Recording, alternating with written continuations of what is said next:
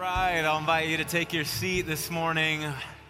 So good. Wow, that just went away. Okay, all right. So good to see you this morning. Uh, this is your first time with us, my name is Andrew. I'm the lead pastor here. Joy to have you in our house this morning. Uh, we're going to open the text of Scripture in just a moment and preach a little bit and then come to the table, do some more praying together. Uh, but before we open the Scriptures, I got to tell you, most of you probably know this, but this is my last Sunday with you before I head out on a little summer sabbatical. Pastor Rory, I know. Pastor Rory said at the pre service meeting, he was like, We're not really sure how we're all supposed to feel about that. Do we cheer or, like, yeah, get out of here, man? But um, I'll just take whatever emotion feels authentic to you. I'll receive that and be nourished by it unless it's hatred and anger. Then I'm not going to, because you can't. It's just so, but the sabbatical is such a wonderful thing. It's a gift that many churches have given pastors down through the ages. Here at New Life, we give pastors, ministry staff, actually all of our staff, uh, get periodicals, sabbaticals. And sabbatical, it's a biblical principle. One day in seven we devote to rest. One year in seven in the Old Testament was devoted to rest. And then every seven of sevens, there was like this epic rest year. And so it's a biblical principle, and uh, it's just a time to pull away, get some perspective, get refreshed. And so that's what we're doing. So I'm gone uh, all of June and all of July. Uh, we're going to be doing some traveling. Mandy and I are headed to the UK in a couple days. And then uh, we're going to go up to Wisconsin for a little bit. And then I got a trip to Uganda in July. And then we're finishing with a trip to Galveston, Texas on the beach, which is going to be great. And then I will be back at the end of uh, July, beginning of August uh, which will be so wonderful. It'll be great to see you again. So pray for us, uh, pray for me, just that it's a time of uh, rest and refreshment, replenishing, and uh, keep showing up for one another. I love the writer of Hebrews says this. He says, Let us not give up meeting together as some are in the habit of doing, but let us encourage one another. And all the more as you see the day approaching. And so you say, Pastor Andrew, what do you need from us this summer? Just keep showing up for God and for one another. Keep encouraging one another. And I cannot wait to step back in in August and to run together with you at all the things that God has for us. Amen. It is the day of Pentecost here, churches around the world celebrating the gift of the Holy Spirit. We've been in this series on First John, uh, looking at John's thoughts on the Christian life. And so I'm going to take some thoughts that John has and pair them with Pentecost. As you know, that day there were 120 of them gathered in the upper room and John, the young man, was among them. And so we're going to leverage some of John's thoughts uh, to think through what it might mean for us to encounter uh, the Holy Spirit in a deeper way. Here's the text of Scripture, Acts chapter 1. Hear the word of the Lord. Luke writes this In my former book, Theophilus, I wrote about all that Jesus began to do and to teach until the day he was taken up to heaven, after giving instructions through the Holy Spirit to the apostles he had chosen. After his suffering, he presented himself to them and gave many convincing proofs that he was alive. And he appeared to them over a period of 40 days. And he spoke to them about the kingdom of God. And on one occasion, while he was eating with them, he gave them this command Don't leave Jerusalem, but wait for the gift that my Father has promised, which you have heard me speak about. For John baptized you with water, but in a few days you will be, what's the text say there? Baptized with what? The Holy Spirit, brothers and sisters. This is the word of the Lord, and all God's people said, Let's pray.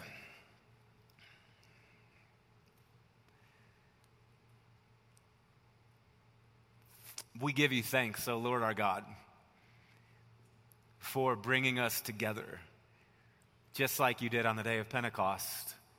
As Pastor Glenn Smith read, on the day of Pentecost, they were all gathered together in one place, and then suddenly, just like that, something happened. And every time we gather together, at least I'm expecting a Pentecost, because I think that the promise that you gave us, Lord Jesus, is true that wherever two or three are gathered together in my name, I'm there in the midst of them. And you just are the Spirit giver.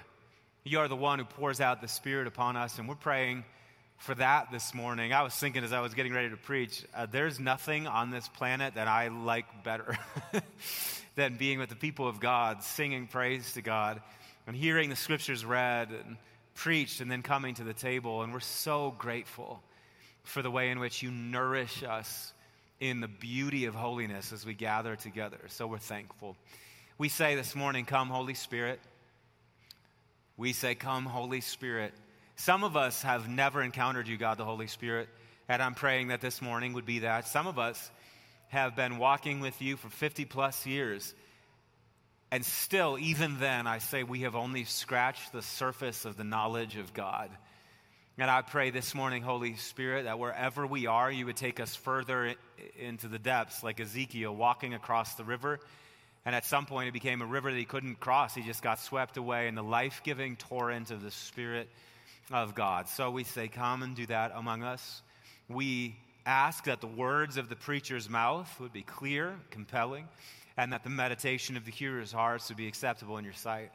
The Lord, our strength and our Redeemer, in the name of the Father, and the Son, and the Holy Spirit, and all God's people said, Amen. Jesus says, Don't leave Jerusalem, he says but wait for the gift that my, pro- my Father promised you, which you've heard me speak about.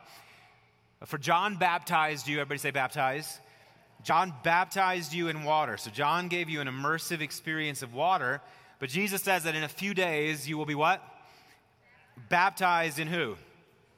So, in the same way that John gave you an immersive experience of water, where the water touched and cleansed your whole being, so in a few days, Jesus says, You'll be baptized. You'll have an immersive experience in God the Holy Spirit that will change your life. The question is, why would anybody ever want that? Isn't it enough that we just kind of know that there's an all powerful deity out there, God the Father, and Jesus is raised from the dead, and isn't that wonderful? And then there's this third thing, you know, like I think about some of the old translations of the Bible. We say Holy Spirit, but the King James Version of the Bible says, calls the Holy Spirit the Holy, you might be able to finish it, the Holy Ghost. That sounds scary. Why would we want that, you know? But the encounter with the Holy Spirit does something very specific to us, and we named it in the Creed when we read the Creed just a little bit ago.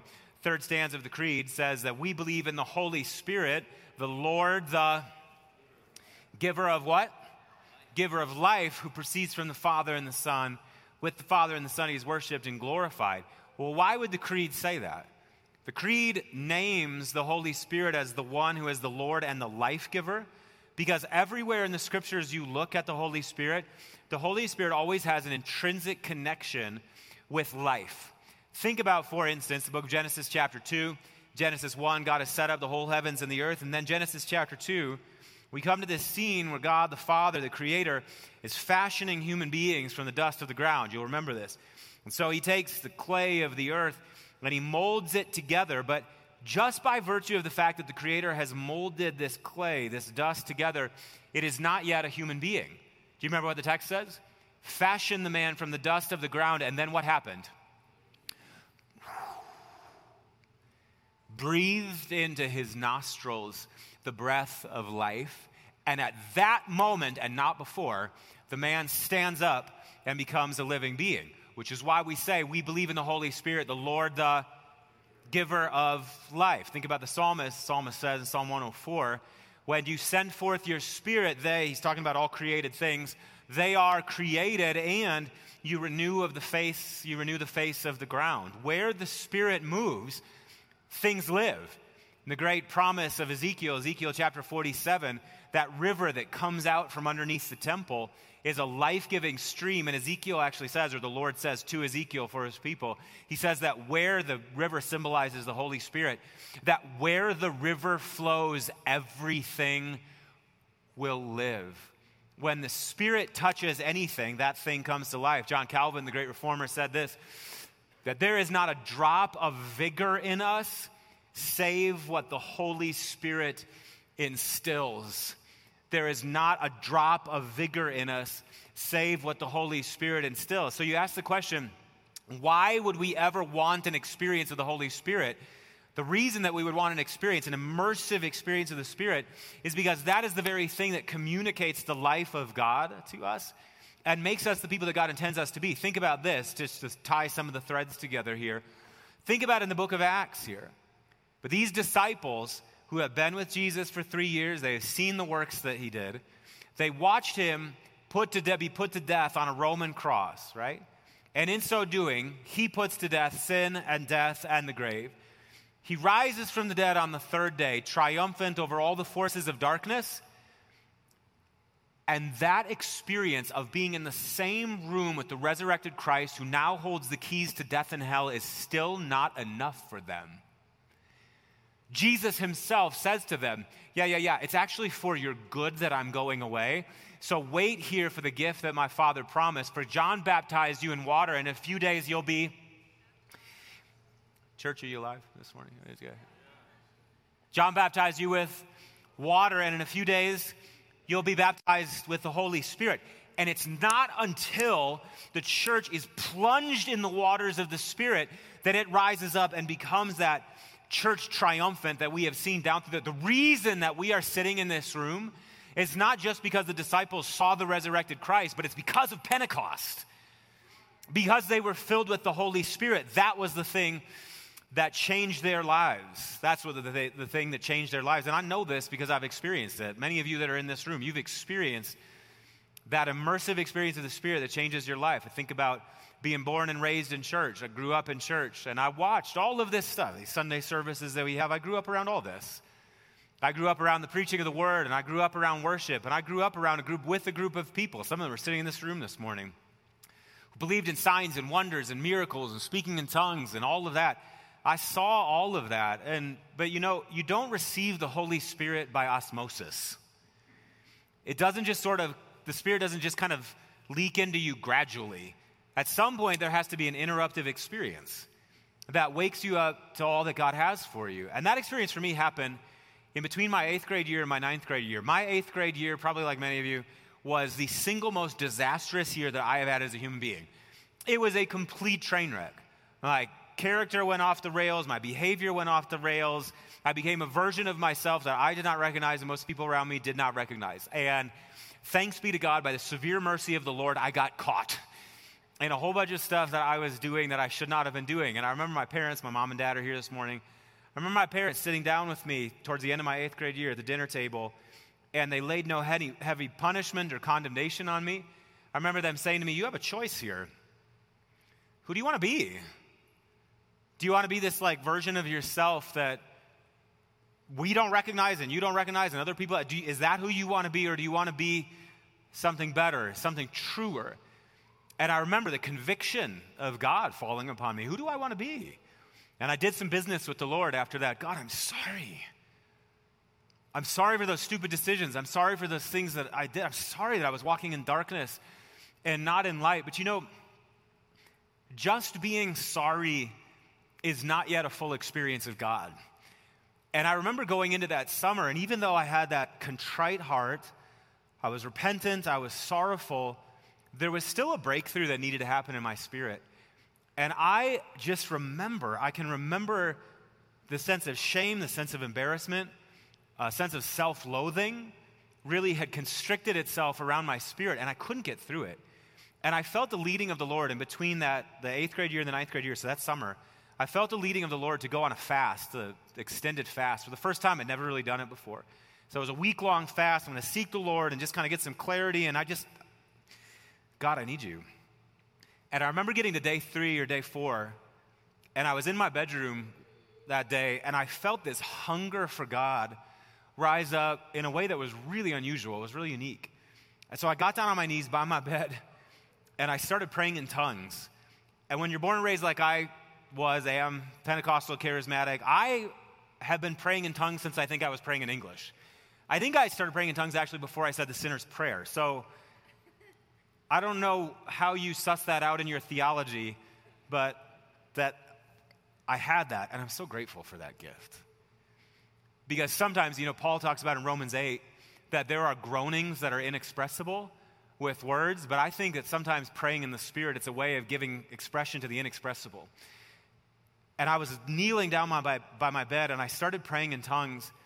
And God is my witness. It could have been three minutes, it could have been 30 minutes, it could have been three hours. Time went out of mind. And as I was praying in the Spirit, all of a sudden I felt all of that toxic grief and shame and embarrassment and self loathing. I felt like God the Spirit reached inside of my soul and started pulling all of that up by the roots. And I don't know if you've ever had an experience like this, but it was like, oh, it hurts so good. I'm kneeling there by my bed, praying in the Spirit.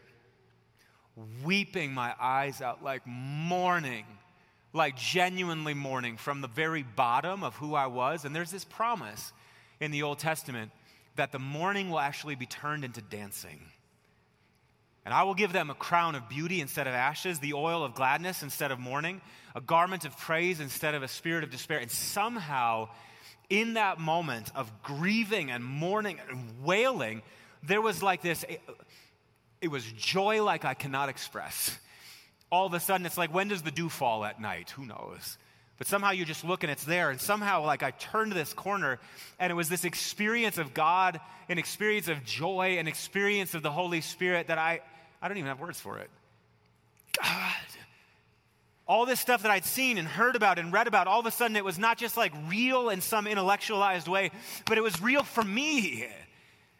It was an experience of God that changed everything. I love the words of the prophet Samuel, the Saul in the Old Testament, 1 Samuel 10 and verse 6. The Spirit of the Lord will come powerfully upon you, and you will prophesy with them, and you will be changed into a different person.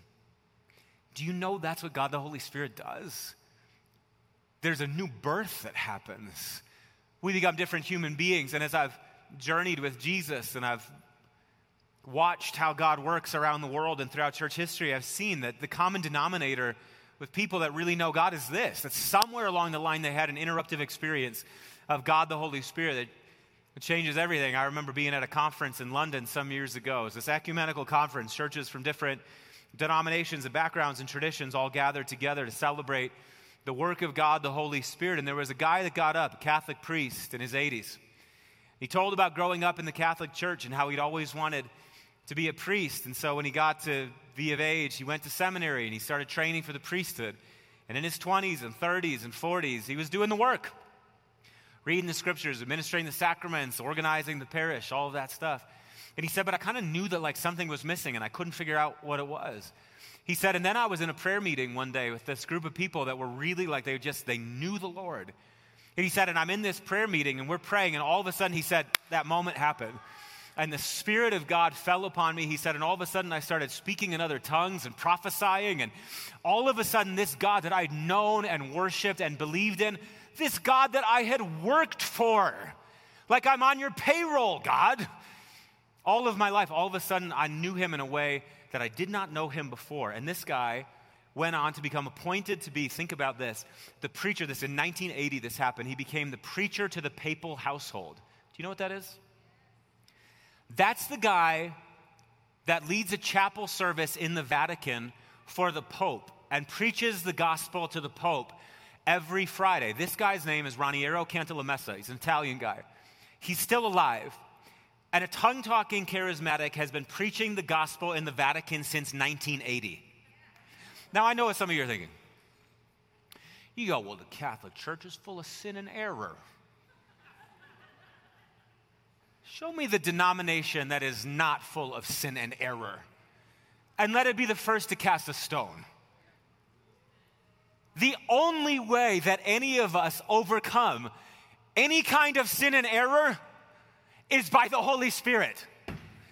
And so Jesus says that when you get to Jerusalem, you stay there and you wait for the gift that my Father has promised you.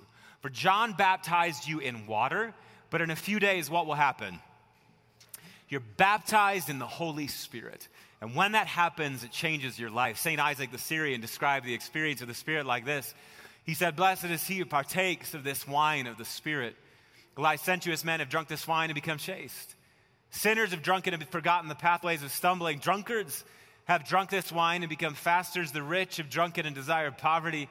The poor have drunken and been rich with a hope. The sick have drunken and become strong. The unlearned have taken it and become wise. Something happens.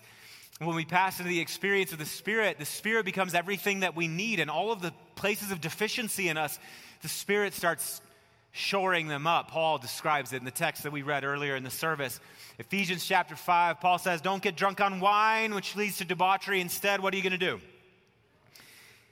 Now, that comparison is an interesting comparison, isn't it? Those of you in this room, you don't have to raise your hand, but if you ever drunk too much, you lose some inhibitions, don't you? Those things that used to scare you don't scare you anymore. All of a sudden, you're kind of tough, right? Talking smack about everybody. Don't get drunk on wine. You lose your inhibitions. You also kind of go out of your mind a little bit when you experience that. You drink too much. Paul does this thing. He says, Don't get drunk on wine, which leads to debauchery. You lose your moral sense, you lose your intellectual sense. Instead, he says, Be filled with the Spirit. And what's going to happen? You're going to speak to one another with psalms, hymns, and songs from the Spirit, singing and making music in your heart to the Lord, always giving thanks to God the Father for everything in the name of the Lord Jesus Christ. The difference between wine and the Holy Spirit. The Spirit also will help you lose your inhibitions. And the Spirit also will help you become bolder, but the Spirit doesn't take you out of your mind. The Spirit puts you in your mind so that you're more yourself than you ever have been before. And so Paul says, don't get drunk with wine, which leads to all kinds of foolishness and wrecks our world. Instead, be what? Be filled with the Holy Spirit. And do you know what I love about this text? Paul doesn't put like an expiration date on that experience of being filled with the Spirit. I've been in the church long enough, I've heard the debates so often about, like, okay, so let's talk theologically about where the experience of the Spirit fits and kind of the order of salvation and all of that. So you have, you know, you say the sinner prayer, sinner's prayer, and at that point you're justified or something like that. And then you go under the waters of baptism. And then is, is there like, so is that like a second baptism? Is that what we're talking about? Like a second baptism, and that's the baptism of the Spirit? And I just see, I've been in the church long enough, I've seen all the debate and the wrangling about this. You know, well, no, you get the Holy Spirit the moment you believe in Jesus and confess your faith in Him, and there's no subsequent experience. And other people say, but I had a subsequent experience. So what are you going to do with that? And Paul says, be filled with the Spirit. What? Uh, where is it? So what Paul says here is so interesting. In English, we say, be filled with the Spirit. Do you know what it actually says in the Greek? Paul says, don't get drunk with wine, which leads to debauchery. Instead, be being filled with the Spirit. Like, be continually filled with the Spirit. Like, you got baptized with the Spirit once. The moment you come up out of the waters and catch your breath, why don't you go down again and again and again? And so you ask me, Andrew, do you believe in the second baptism? Oh, yes. And I believe in a third baptism, and a fourth, and a fifth, and a sixth, and a seventh. And I think that the Christian life is one long baptism in the Spirit until we die or Jesus calls us into glory. That's what it is. That's why Paul says, be being filled with the Holy Spirit. And by the reason, uh, by the way, the reason that he says that is because you can't do the Christian life apart from the Holy Spirit. The whole thing is powered by the Spirit, it's fueled by the Spirit. The Spirit is the energy of the life to come, resident in us so that we become all that God has made us to be. Which is why Paul says the fruit of the Spirit is what? Joy, peace, patience, goodness, faithfulness, gentleness, and self control. When the Spirit occupies space in us, boom, that's when the life of the age to come comes in us. So then you ask this question, and with this, we're going to start heading to communion. How do we receive the Holy Spirit?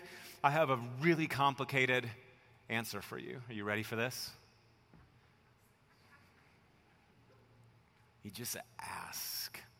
Watch what John says. The same John who was there on the day of Pentecost. Watch what he says at the end of his little epistle.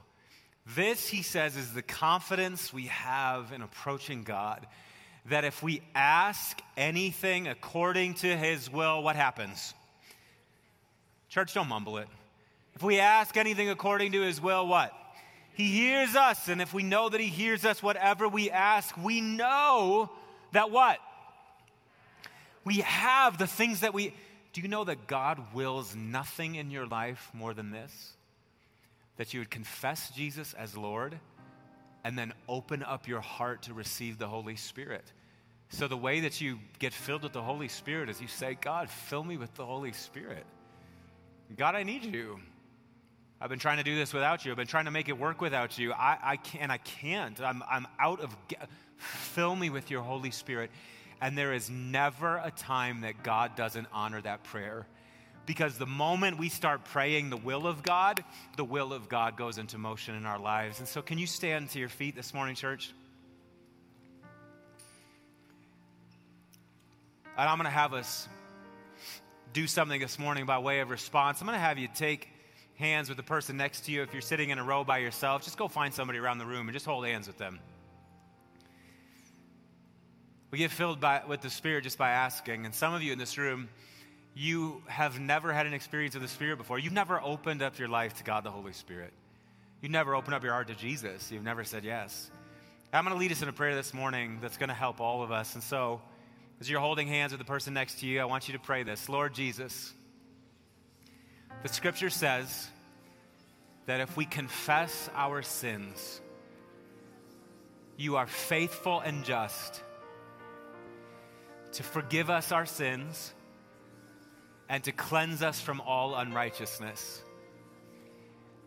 This morning, I confess my need for you. Cleanse me, fill me, make me new. Holy Spirit, I welcome you. I receive you. This morning, I pray, make me a child of God. And now here's the promise of the scriptures Behold, what manner of love the Father has given to us that we should be called the children of God. And John says, and that's what we are. And some of you in this room this morning, you prayed that for the first time. And I say to you this morning, welcome to the family. Can we give God thanks this morning? We open up our hearts to you, Lord Jesus. We prepare to come to the table. We remember that on the night that you were betrayed, after you'd given thanks, you took the bread and you broke it and you gave it to your disciples. And you said, Take this, all of you, and eat. This is my body, it's broken for you. Do this in remembrance of me. And in the same way, after the supper, you took the cup, saying, Drink from this, all of you. This cup is the new covenant in my blood, which is poured out for many for the remission of sins. Do it whenever you drink it in remembrance of me, Jesus Christ, Son of the living God. We look to you this morning. We ask that you would take bread and take cup, bless them, break them, give them to us, fill them with your Holy Spirit, fill us with your Holy Spirit, that all of this would bring us into an experience of the triune God. Grant it, we pray in the name of the Father, and the Son, and the Holy Spirit, and all God's people said. I'll invite our servers to come forward to serve communion this morning. Communion will be on my right and my left up front here. You'll come down the center aisle, take the bread, dip it in the cup, and take it as you head back to your seat. Brothers and sisters, these are the gifts of God given for the people of God. Come forward and receive communion.